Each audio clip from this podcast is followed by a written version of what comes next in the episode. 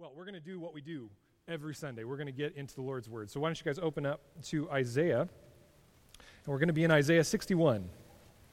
Isaiah 61. And I'm titling this Isaiah 60 through 62 uh, Part 2 because 61 is at the center of 60 and 62. You might think, well, Hans, that's not, you don't need, you know, a PhD to understand that. Uh, I do get that, but I want to keep in mind that the three of them are very much connected.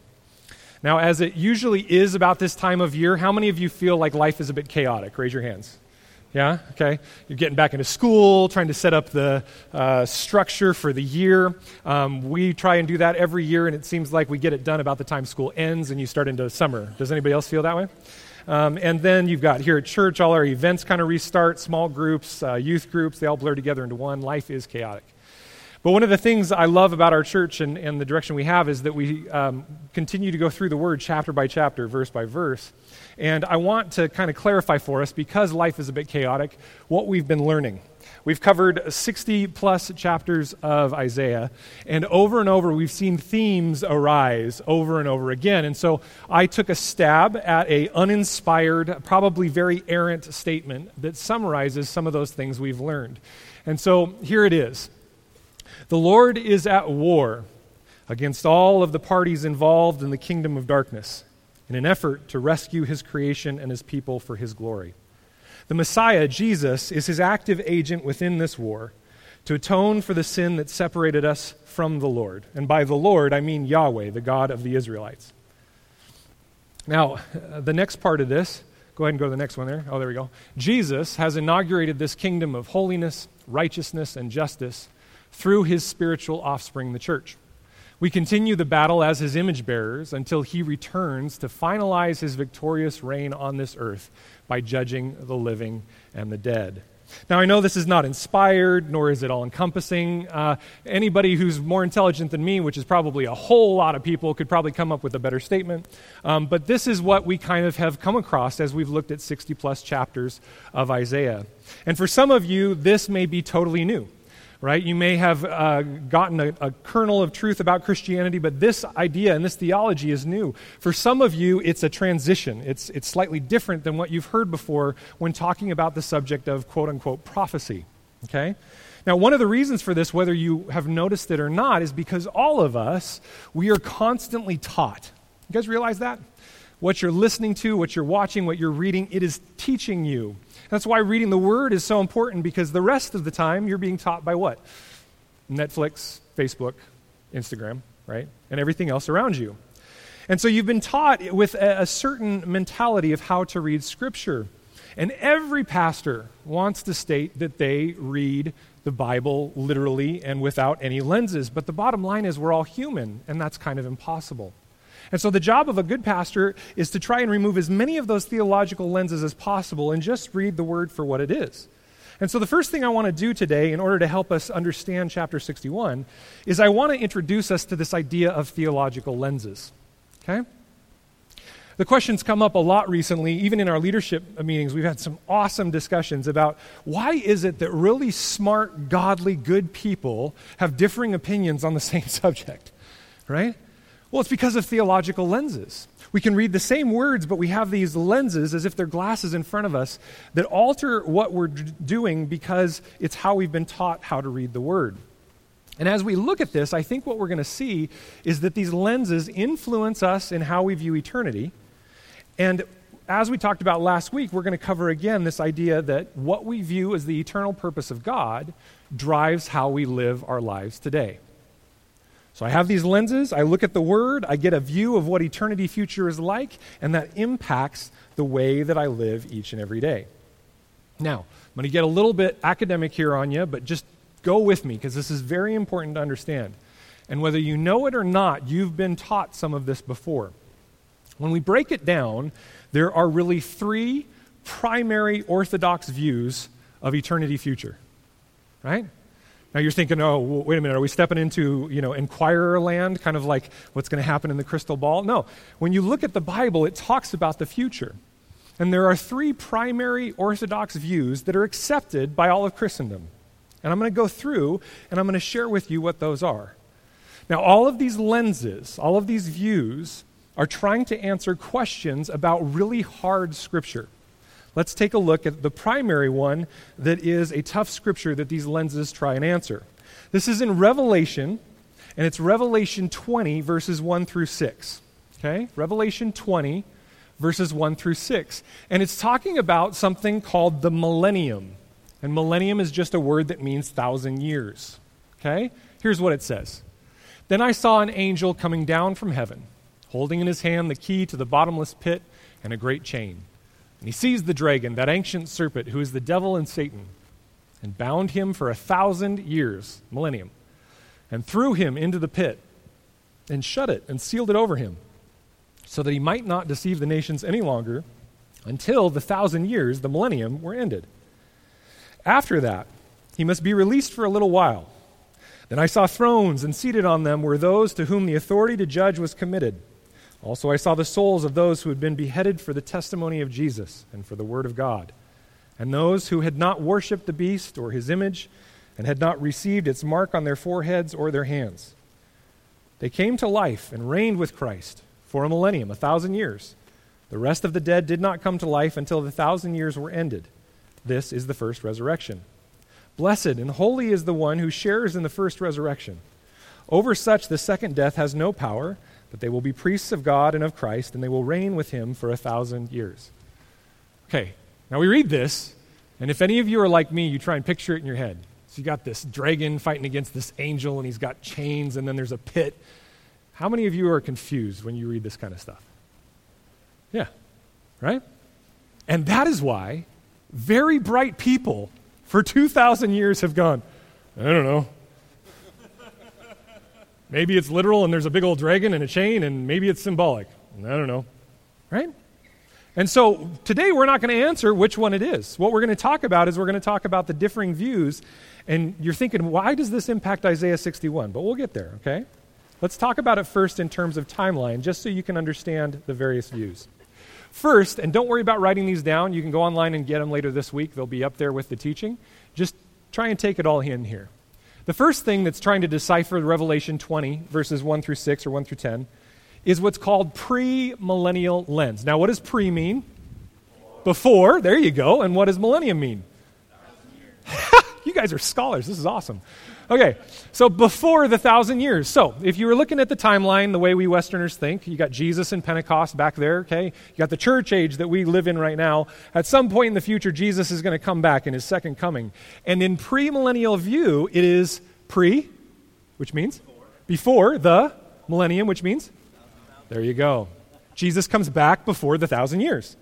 And then at the end of that thousand years, a bunch of stuff happens and it moves into his eternal reign. This is pre millennial. Okay?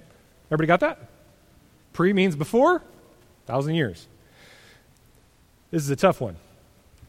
Post, what does that mean? Hey, okay, see, you guys got this.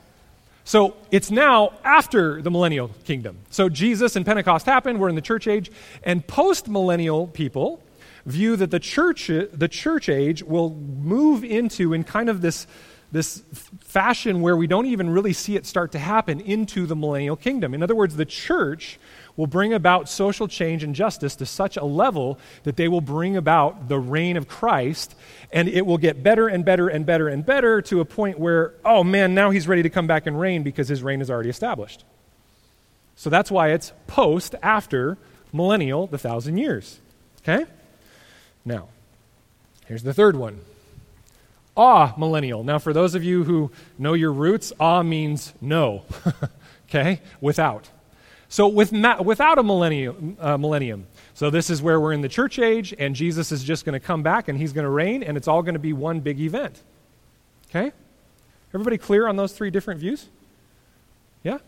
Okay. Now, trust me, there's a ton more than that. And there's subviews which in, within each of these, but I'm trying to keep it really simple for you today. You're thinking, Hans, simple? That's not your style. But I'm trying here, okay? So let's take these and let's think through just the basics of how our view of this eternal mindset would impact the way we live, okay? Now, some of you might get frustrated with me on this because I'm taking the far end of the spectrum. I'm taking the person that is diehard loyal to each view, and I'm not even going to answer for you yet what we as a church teach because I want to leave you in suspense. Um, But here's the first one, okay? The first one is the pre millennial kingdom, okay? So if you're pre millennial, here's what the definition of it is that Christ's return begins the kingdom. He has to be back for it to even begin. So honestly, there's really no point in doing any kind of kingdom work in this view because Jesus is going to come back and start it anyway. And why put all the effort into it if he's going to start it? Okay?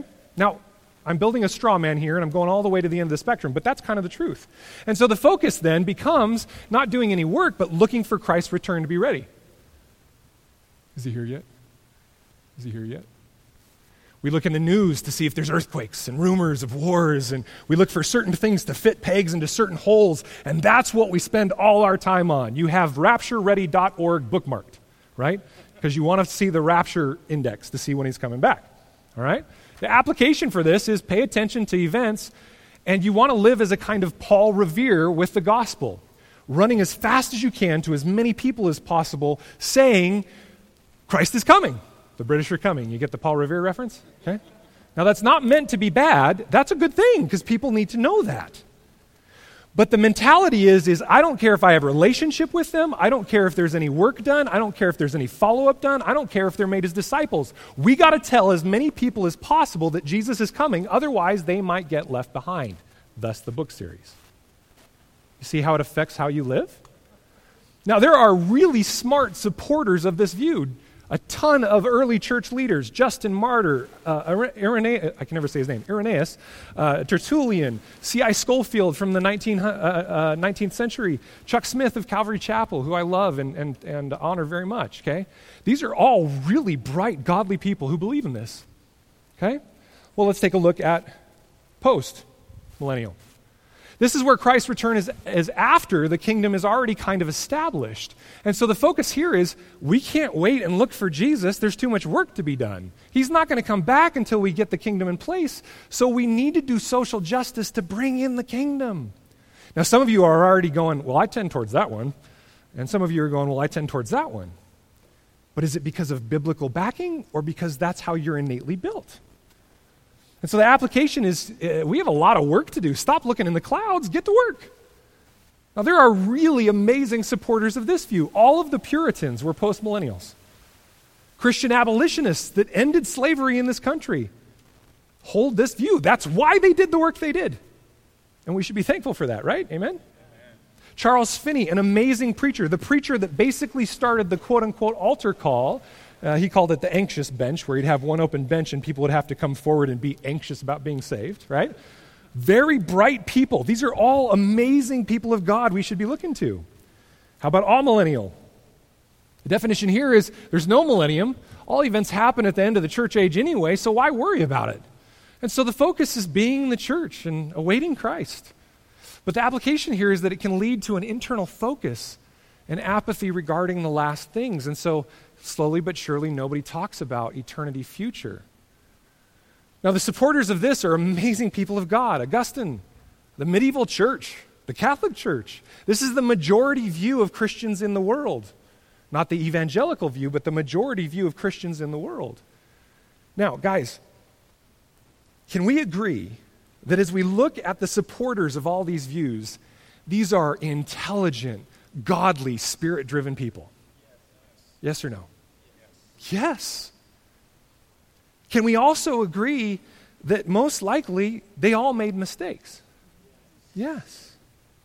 So, why would we align with one of them just because they support our view? We should look at all of them, in my estimation. And why wouldn't we live with the application of all three?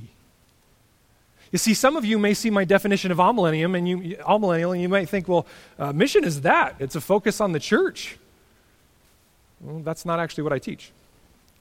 Uh, you, you might think, well, we're post millennial because, man, all the work we try and do to bring about social justice, this has got to be how mission is. Well, actually, that's not what I teach either. What I teach is premillennial. And that we need to be looking for Christ's return. But in my estimation, as I read the word, that doesn't negate the need to do the work of Christ and bringing about justice, and it doesn't negate a focus on being the body of Christ. In my estimation, we need to have a focus on Christ's return while acting within his kingdom reign to bring about justice. and doing so united as the body of Christ. To give too much focus to any one may not lead for you to an apathy, but it will for people that you disciple. See, the leaders of these views never ever are the ones that end up in apathy, it's always the followers. Calvin and Arminius did not argue. In fact, they didn't really even live, they, they kind of lived sort of the same time, but they, they didn't argue. It was all their followers who were like, Are you Calvinist or are you Arminian? They probably would have shook hands and walked together in church. And so when we teach people, well, we're premillennial, it's about the rapture, they look up and they go, All those people doing social justice are wasting their time. And when we focus on social justice, they go, What about all these looky loos over here standing looking for Jesus Christ, not doing any work? And all of a sudden, what happens to the church? Does it stand united? It fractures because of a secondary issue. And the outside world looks in and goes, You guys got no power. You say you're united by the Spirit, but secondary issues are what's dividing you? That's not going to draw them. And the reality, if we're honest with ourselves, is that the reason we allow secondary issues to fracture us is because most often they're not ha- they don't have anything to do with Scripture. They have to do with our political inclination, our personalities, and our desires. It has to do with our own personal worldview. And we take that lens and we place it on Scripture. But it seems to me that in all three of these Scriptures, or all three of these views, excuse me, here's what we know for sure can we agree with all three that Jesus Christ will return to reign? Yes, this is the orthodox view. Anybody that doesn't believe this is outside of orthodoxy. Secondly, here's what we believe that when he returns to reign, love, justice, holiness, and righteousness will characterize his kingdom and its citizens. So the application then becomes uh, do we view him and treat him as our king right now? Do we live our lives that way? And do we live our lives in a way where we're waiting for his coming at any given moment? And if this is how we're going to live eternally love, justice, holiness, and righteousness and this is what will characterize us as citizens of his kingdom in the future why would we not be practicing it now? That comes from all three. And so it seems to me that to live truly biblically, we must, we must hear the fullness of all the biblical narrative rather than focusing on one view. And this is where I'm going with all of this in connection to chapters 61 and 62. Last week, we talked about this idea of the future. And we talked about the idea of the city of Zion and how it was a monument to the work of Christ and a, it was a nickname for the fullness of his kingdom. And we talked about this in depth that what we view as the eternal purpose of God drives how we live our lives today we looked at the New Jerusalem or Zion and we started to compare it to the church. And we saw that in 60 and 62, the picture of what his fullness of his kingdom will look like bears a really striking resemblance to what the call to the church is right now. Not in its fullness, because we're still broken and, and still moved by sin in some capacities, but we're also regenerate and moving towards the kingdom. And so it seems to me that there is a continuous progression in God's plan and purpose. And if we look at 60 and 62, in the structure of the writing, what happens? It draws our eyes to the center and it points us to 61. And at the center of this kingdom is this person that will be described in 61 the Messiah, the anointed one. So, to truly view God's eternal plan and let it, let it impact our lives today, we have to keep focused on Jesus. We must look to him, to his work of paying the penalty for our sins on the cross that reconciles us to God and to one another so that division does not creep up in the church, especially on secondary matters. We must keep our eyes on his character, that he desires to bring about justice and mercy and love so that we can do the same thing in reflecting him. We must look to his authority and his soon return and his judgment to respond with honor towards him. And we must look to his covenant love for each and every one of us. He desires each of us to be in relationship with him. And if we do this accurately, if we stop putting our own lenses in, in place over Scripture, I firmly believe it will impact how we individually live life, and it will firmly impact our unity as a church it will impact how we live today. So, now having laid down the longest introduction in the history of the church, I'm going to take you through some background context. So, this is the context of Isaiah 61. This is introduction part B. And we're going to go to Luke 4. We're going to go to Luke 4 and we're going to get let Jesus be our commentator on what Isaiah 61 is going to be all about. Okay? So go to Luke 4 starting in verse 16. And he came to Nazareth where he had been brought up. And as was his custom, Jesus went to the synagogue on the Sabbath day, and he stood up to read. And the scroll of the prophet Isaiah was given to him, and he unrolled the scroll and found the place where it was written. This comes directly from the beginning of Isaiah 61, and it also has pieces of Isaiah 58, the fast that the Lord has chosen. Says, The Spirit of the Lord is upon me because he has anointed me to proclaim good news, that means gospel, good news to the poor. He has sent me to proclaim liberty to the captives and recovering of sight to the blind, to set at liberty those who are oppressed, to proclaim the year of the Lord's favor. And he rolled up the scroll and gave it back to the attendant and sat down. And the eyes of all the synagogue were fixed on him.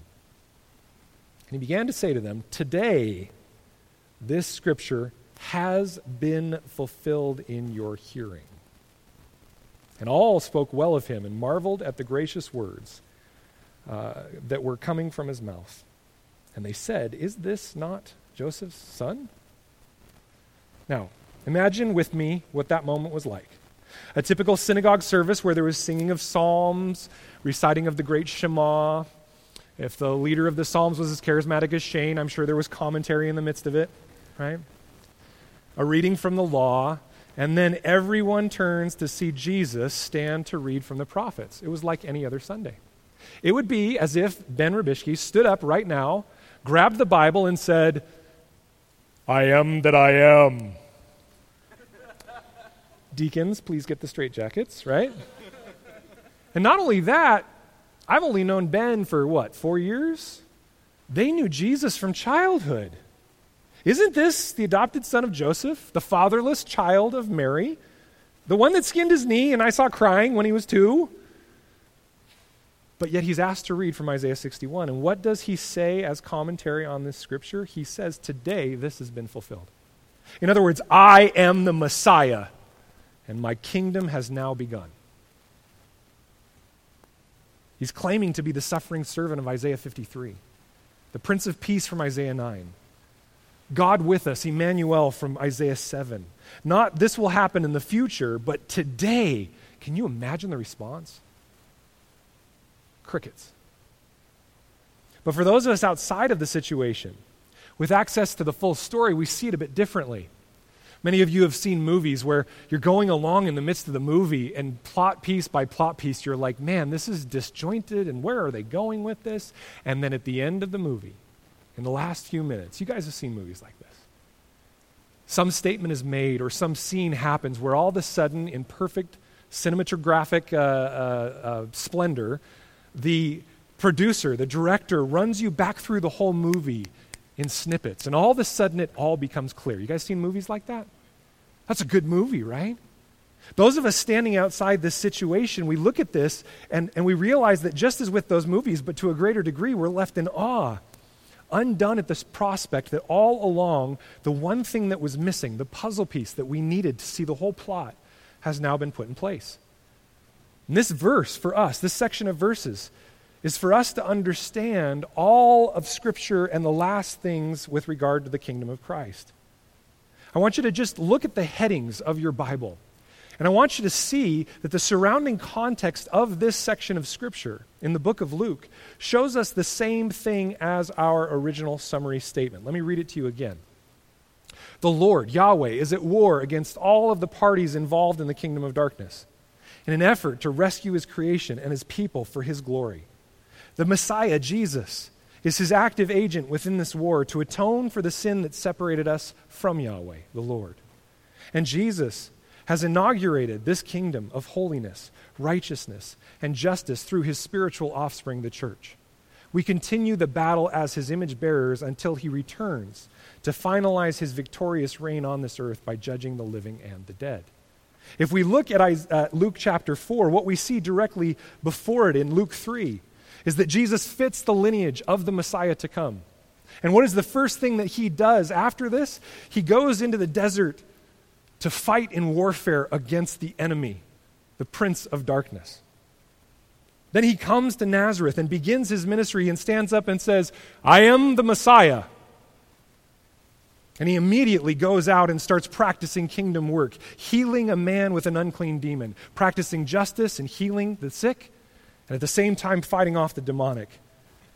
Followed by that is Jesus healing many, practicing justice and righteousness and caring for the oppressed and the sick. And then he goes and he preaches in the synagogue. And what does he preach in the synagogue? I must preach the good news, the gospel of what? The kingdom of God to the other towns as well, for I was sent for this purpose. And then what does he do? Chapter 5 he calls his first disciples. He establishes the first church. People trained in his ways to practice kingdom work in his image and reflection to the world around him. By Jesus' actions and words, he is establishing himself as the Messiah of Isaiah, and specifically the speaker of Isaiah 61. And to a group of people like the Hebrews who had been waiting with bated breath for generations See, they didn't teach their kids about the Easter Bunny and about Santa Claus and about whatever else, the Tooth Fairy. They taught about the Messiah who would come and bring them salvation and victory.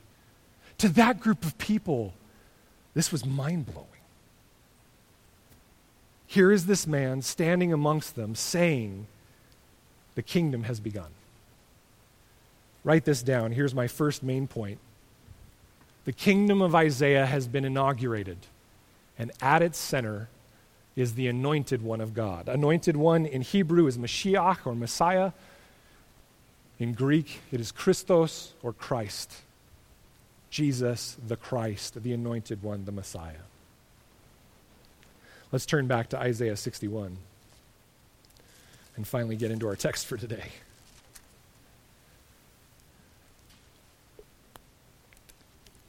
Now, the reason that I believe that this is so important, guys,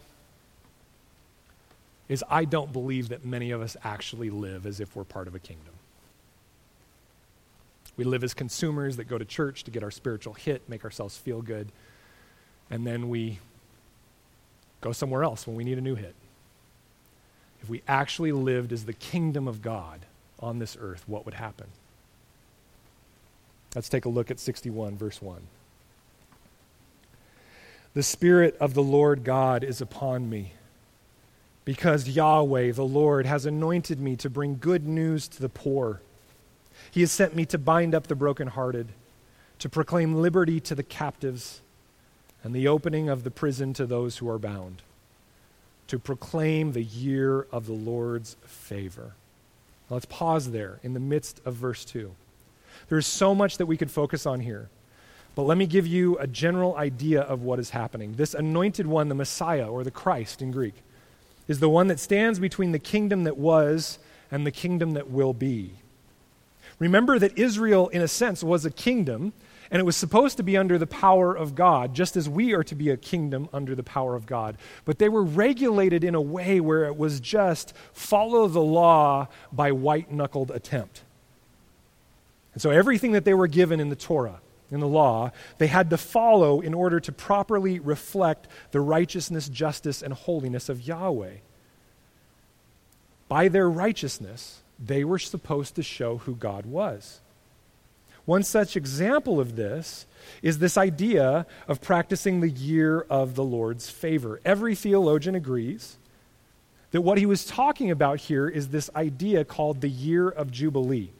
Now, I wrote down a couple of Bible verses here for you to go and study on your own this week. We're not going to go into those in detail because they give great detail around the year of the Jubilee. But I'm going to tell you a little bit about it because to understand what Jesus is talking about, you need to understand it. Okay? The calendar system of the Hebrews was based on Sabbath days, Sabbath years, and an eventual Jubilee year. Every seven days, you had a Sabbath day. For them, that was Saturday or Friday night into Saturday night because they operate in a different cycle. It's very confusing. every seven years, they had a Sabbath year in which they were supposed to let the land rest and pull back from all their labor. And this was intended to do a few things. Just as with the Sabbath day, it was to state to the world around them, we trust God and He is our priority. Secondly, it was to give them rest and focus on God. Third, it was to show that they're a bit crazy because who on earth stops farming their fields, right, Matt Califf? Who stops farming your fields every seven years? Matt's a farmer. That's why I did that if you didn't know. You're all like, why are you calling him out right now?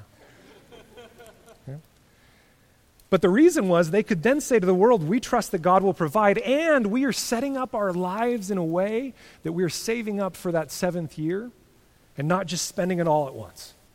In fact, the Sabbath year system was the exact opposite of capitalism spend day to day, build your own kingdom. Right? That's not the view of the Bible. Now, every 50th year, so seven sevens would pass, 49, and then the 50th year, you'd have this year of Jubilee. Now, in the Sabbath years and in the year of Jubilee, here's what would occur you'd have to let all of your slaves go free. Meaning, the people who were indebted to you, in other words, they didn't pay off their credit card bill to you, you had to let them go and forgive their debt. All debts were forgiven. Land that had been repossessed was given back to its original tribe. And there was an evening out of the social structure to put everyone back on equal footing. Our version of this today would be if Capital One, Bank of America, Chase Manhattan all said one day, all debt is forgiven. Now you're all laughing because you know what would occur. What would occur? We'd all go spend it again, rack up debt like crazy, and our economy would crash because our economy is based on the opposite of biblical principles. And the way we spend money is based on the opposite of biblical principles. But this Jubilee year was a year where everyone would be forgiven in order to bring about true justice, the equalizing of people, so that this, the fullness of what we've been studying, tzedakah mishpat, righteousness and justice, would take effect. And this would have required great faith and great forward stewardship. Now, Scripture is very clear, and again, I don't have time to break into this today, but you can go study it yourself. That the primary reason that God sent the Jews into exile was because they didn't do this. They were too busy making their money. Well, I can't, I can't take a day off. I have to go into work on Sunday, Pastor. I mean, you know, the bills aren't going to get paid if I don't show up at church. Or they were doing their own thing. I'm just tired. I need to rest. The Lord understands if I need to rest on his day. Well, I want to go I want to go skateboarding. I want to go four-wheeling. The Lord understands, you know. Everything's free and gracious in Jesus. But what we're doing when we do that, folks, is we're setting ourselves up as the priority, ourselves as God, ourselves as the arbiter of truth. We're practicing the exact same sin that the Jews did, which was what sent them into exile. And they refused to image the heart of God. You know what uh, non believers? There's a great study that was done years ago. Uh, there's a guy who does church growth studies, and he did a big study of non believers. You know what the number one thing uh, that non believers think shows the believer is actually a believer? Number one thing they attend church on Sunday. They could care less about anything else. But if you're going to your workplace and saying, I'm a Christian, but you're blitzing out on church all the time, non believers are looking at you going, You don't believe what you actually say you believe. If you did, you'd set aside one day in seven to actually show it. This was the same problem that was going on in Israel. And so they were sent into exile, but now Christ has come, and he is motivated by the Spirit to do what? Well, if you look at verses 1 and 2, he's doing the very things that the Israelites wouldn't practice because of their own selfishness. He, in his very activity and word, was fulfilling the purpose of the year of the Jubilee. He was showing God's heart of justice. And by quoting this, he's stating that he is the one that will lead the charge in establishing that kingdom. And those that are truly his, as we'll see, will follow in his footsteps knowing that we won't be perfect, but giving our everything to try and reflect the same things, to bring about righteousness and justice in the midst of the non believing nations. But notice that this plan of action, this bringing of atonement and justice, it doesn't stop with him. Look at the second half of verse 2. After the day of the, favor, uh, the, the year of the Lord's favor, and the day of vengeance of our God, to comfort all who mourn, to grant to those who mourn in Zion, to give them a beautiful headdress instead of ashes, the oil of gladness instead of mourning, the garment of praise instead of a faint spirit, that they may be called oaks of righteousness the planting of the Lord, that he may be glorified, that they shall build up the ancient ruins, that they shall raise up the former devastations, they shall repair the ruined cities and devastations of many generations. The good news that the Messiah is proclaiming in both action and word is bringing comfort instead of mourning to all those that are his. Instead of covering our heads in ashes, which was an activity of mourning, we are to be celebrating as the bride of Christ by stepping into covenant with him symbolized here by the wedding headdress and the oil of gladness. We've been given an outward life of praise over being fearful and faint hearted. And this is all speaking of his call to those that follow him, to us, to step into covenant with him and his people. And in that covenant stability, we are established as strong oaks rooted in the work of the Messiah. To the pagan nations, the oak trees were the places where you'd go to practice pagan worship to false gods. And God says, I've taken you from that. I've uprooted you. I've brought you over here and I've replanted you. And now you're firmly founded in my work. And notice that the work we will be doing as his reflection is his work. Verse 4 there is just like in chapter 58, talking about the, the fast that the Lord chooses. We will build up the ancient ruins, raise the former devastations, repair the ruined cities, and the devastations of many generations. What we see here is this you can write this down.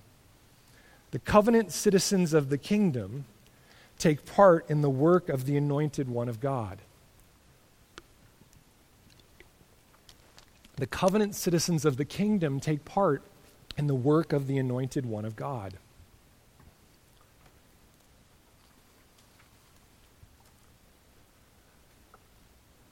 The reason that we teach as a church the premillennial view, the majority of the time, is that, guys, honestly, and this is, I, say this out of all humility, it doesn't mean I'm right, it just means this is where we've landed.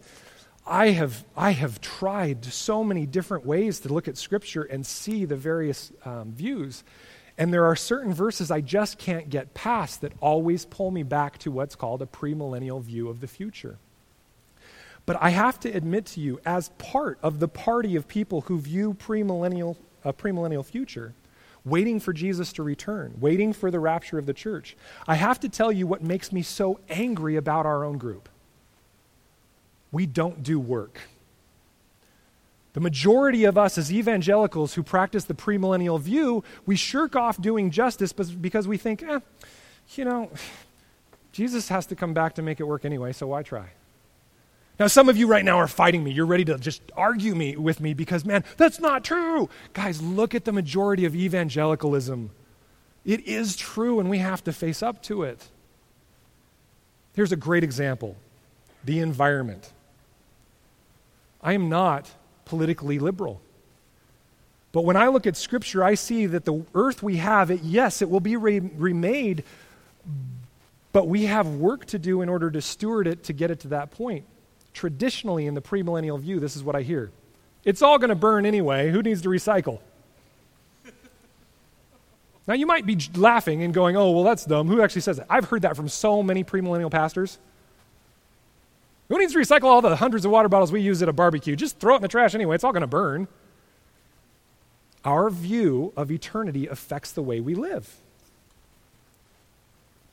Why should I give my money to some, you know, third, third world country that's just going to misuse it and, you know, it's not going to get to the people? Well, that's not a good reason to not be generous. Go through organizations that do it right. But we don't live this way often as premillennialists. But what we see here is something a bit different. We see work being done. Look at verse 5.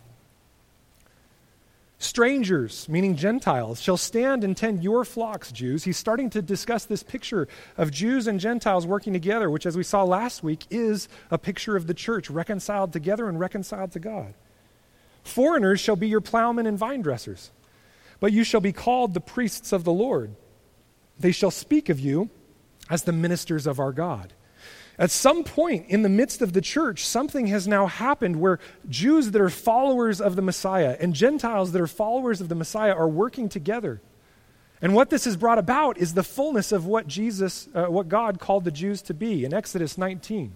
Exodus 19, starting in verse 5, he said to the Jews, to the Hebrews, Now therefore, if you will indeed obey my voice and keep my covenant, you shall be my treasured possession among all peoples. For all the earth is mine, and you shall be to me a kingdom of priests and a holy nation. These are the words that you shall speak to the people of Israel. If you look at the New Testament, these are the words and the, the phrases that God uses about the church, Jews and Gentiles together acting in the kingdom work of following the Messiah. Through the work of the Anointed One, the Messiah, God has begun the kingdom in its first stage of moving outward to the world. And it is in this stage that we are in right now, the age of the church, that it is his focus is on salvation and bringing about a reflection of the Father through his church. In Isaiah 61 2, he said, I'm going to go about proclaiming or preaching the year of the Lord's favor. The reason for this is because that what is supposed to be happening right now through Christ is that God has reconciled us to him and to one another. And we, rather than focusing on ourselves and our own opinions and our own emotions and our own views, we're supposed to lay it all down in order to unite to be about the work of the kingdom. And the reason that I know that some of us don't get this is honestly, some of us are just bored right now. You're wondering why you're even here. You're checking your watch. You're going, oh man, this is so academic. What, where's the spirit? Guys, this is the Word of God. This is calling us to obedience. Because guess what? Jesus works through visions and dreams. But his primary way and method of reaching the world is through who? The church. And thank God that it's not the day of vengeance yet. Because what that allows us to do is to take the salvation message of Jesus to the nations. You see, this is why he says in John chapter 3, this is John 3 16 through 21. Jesus says to Nicodemus, For God so loved the world that he gave his only Son, the Messiah, that whoever believes in him should not perish but have eternal life. For God did not send his Son into the world to condemn the world, but in order that the world might be saved through him. Whoever believes in him is not condemned, but whoever does not believe is condemned already. The reason is because he has not believed in the name of the only Son of God. And this is the judgment that light has come into the world, and people love the darkness rather than the light because their works were evil. For everyone who does wicked things hates the light and does not come to the light, lest his works should be exposed. But whoever does what is true comes to the light, so that it may be clearly seen that his works have been carried out in God. This morning, I want you to grasp what Christ, the Messiah, has accomplished for you. I know that there are people in here who are non believers by his death on the cross, a death he did not deserve, Jesus paid the price for everything you and I have done. All of our rebellion against the Creator who made us, all of the burden of hurt that we have done to others and that has been done to us. And at our fingertips, because of his grace, his forgiveness for all things. The year of Jubilee, the freedom from that sin and death is at hand. All that remains is for you to turn and accept that He died that your sin might be forgiven. And to follow Him as His disciple. He resurrected so that you would have assurance that your sin and death has no power over you anymore. And He ascended to the throne of heaven to reign over a kingdom into which He is inviting you to live. Not in the future, right now.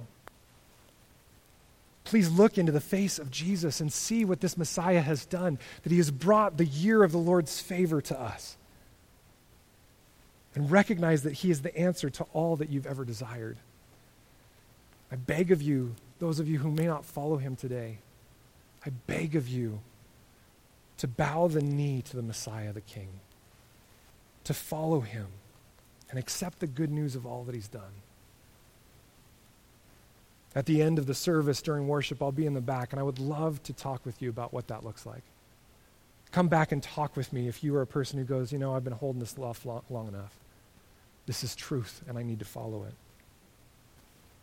Well, at the end of days, Jesus will return to bring about that day of vengeance of our God. And trust me, you do not want to be on the opposing side on that day. But until then, we are in the midst of his inaugurated kingdom, in the midst of the church. And so the last thing that we see here in Isaiah 61 is this the citizens of the kingdom will grow in the covenant love of God until his return. The citizens of the kingdom will grow in the covenant love of God until his return.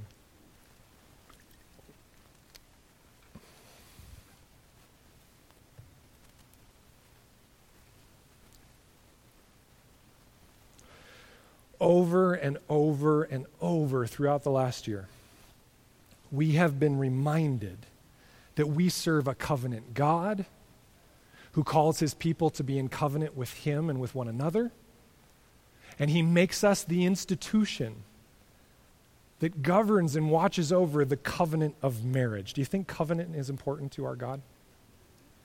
And at the heart of covenant is this topic called faithfulness. That's why a faithful husband holds to the covenant of his marriage.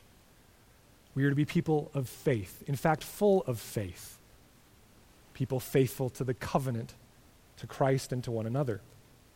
And so now in verses 8 and 9, we're going to see this continuation, but let's, uh, let's go back there and uh, finish verse 7. Uh, Instead of your shame, there shall be a double portion. Instead of dishonor, they shall rejoice in their lot. Therefore, in their land they shall possess a double portion. They shall have everlasting joy. Now, verse 8 For I, the Lord, love justice. Mishpat. I hate robbery and wrong. Now, there could be a correction here to the Hebrew. Some of you have a note in it where it says it could read robbery with a burnt offering. I would agree more so with that definition because what he's stating to them is it is unjust for you to go proclaim that you're going to take hold of the sacrifice of God and then go about living your life the way you want. God views that as robbery. So he says, I love justice. I hate this view of robbery and wrong. I will faithfully give them their recompense, and I will make an everlasting covenant with them. It's the new covenant that we follow as Christians. Their offspring shall be known among the nations, and their descendants in the midst of the peoples. All who see them shall acknowledge them, that they are the offspring of the Lord, and they are blessed. We, the local and global church, should be known as the offspring of the Messiah in the midst of the peoples, operating in everlasting covenant with God and with one another, bringing justice to the world around us just as he taught us to. And Isaiah continues on this emphasis of covenant love between God and his people by using imagery of a wedding. Take a look at verse 10. I will greatly rejoice in the Lord. My soul shall, shall exult in my God, for he has clothed me with the garments of salvation. He has covered me with the robe of righteousness. As a bridegroom decks himself like a priest with a beautiful headdress, and as a bride adorns herself with her jewels. Do you think God is interested in covenant relationship? He's talking about his people here. There was a great book years ago that was entitled Stop Dating the Church. If my daughter brought home a boy and he was like, Yeah, you know, I really want relationship with your daughter, but I'm not into any kind of formal covenantal responsibility, what would I do to him? Tell me, what would I do to him? We can't say that in church. You're right. Yeah. But every Sunday across the world, people wander into the bride of Christ and say, Give me the goodies, but I don't want any of the covenant responsibility. Stop dating the church. God is about covenant responsibility. We know as New Testament believers that this is speaking of the covenant love of Christ and his church. And in the midst of this covenant love that characterizes Christ's church, the seed of the gospel will spring forth and grow amazing fruit in the midst of his people. Look at verse 11. For as the earth brings forth its sprouts, and as a garden causes what is sown in it to sprout up, so the Lord God will cause righteousness and praise to sprout up before all the nations. If we engage in this work of operating as a kingdom people, united by the Spirit, reflecting the character and heart of Jesus to one another in the world around us, we will see the kingdom promise of Isaiah 60 and 62. Let's even just look at Isaiah 62 1. For Zion's sake, that monument that I believe is speaking of the church, I will not keep silent. And for Jerusalem's sake, again, Revelation calls the church uh, the saved of Christ, the New Jerusalem. For Jerusalem's sake, I will not be quiet until her righteousness goes forth as brightness and her salvation as a burning torch. The nations shall see your righteousness and all the kings your glory, and you shall be called by a new name that the mouth of the Lord will give. Dear flock, as we move forward this year, my prayer for us as a church and our leadership's prayer for us as a church, what we've been praying for uh, for months is that we apply what we've learned in Isaiah. That we understand that we are to be this glimpse of Messiah's kingdom for the cities of Salem and Keizer and Monmouth and Dallas and Independence and everywhere else.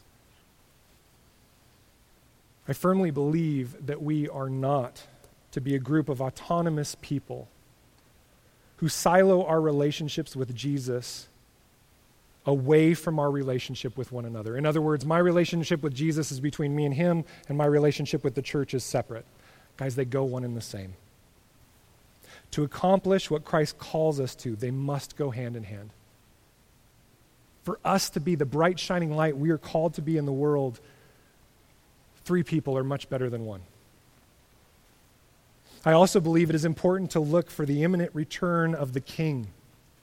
But if that looking makes us calloused and apathetic to the wounds of those around us, my question for you is what kind of king do you think you're looking for?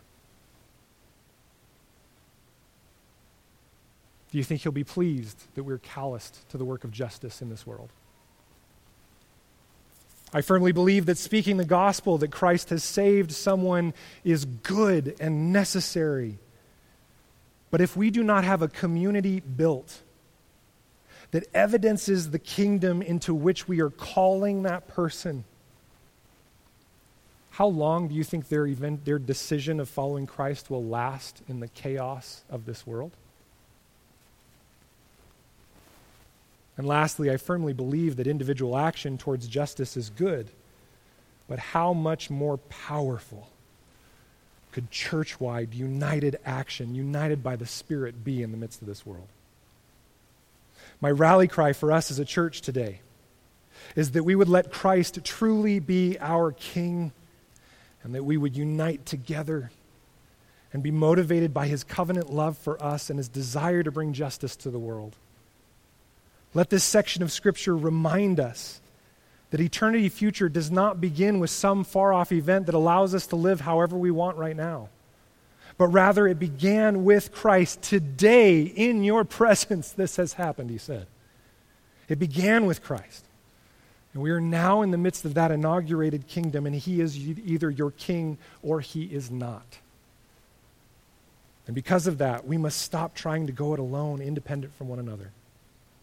This morning, I beg of you to catch the vision that we will determine to unite as covenant citizens of his kingdom and to take that kingdom as salt and light to the world around us. You see, what we view as the eternal purpose of God drives how we live our lives today. Let's stand together and let's make some of these professions known of what we believe as a church. Church, how can we be saved? Only by faith in Jesus Christ and in his substitutionary atoning death on the cross. So even though we are guilty of having disobeyed God and are still inclined to all evil, nevertheless, God, without any merit of our own, but only by pure grace, imputes to us the perfect righteousness of Christ when we repent and believe in him. Church, where is Christ now? Christ rose bodily from the grave on the third day after his death and is seated at the right hand of the Father, ruling his kingdom and interceding for us until he returns to judge and renew the whole world. Church, what are we to be?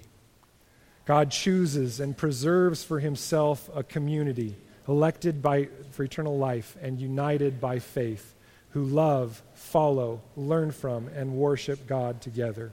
God sends his community to proclaim the gospel and prefigure Christ's kingdom by the quality of their life together and their love for one another.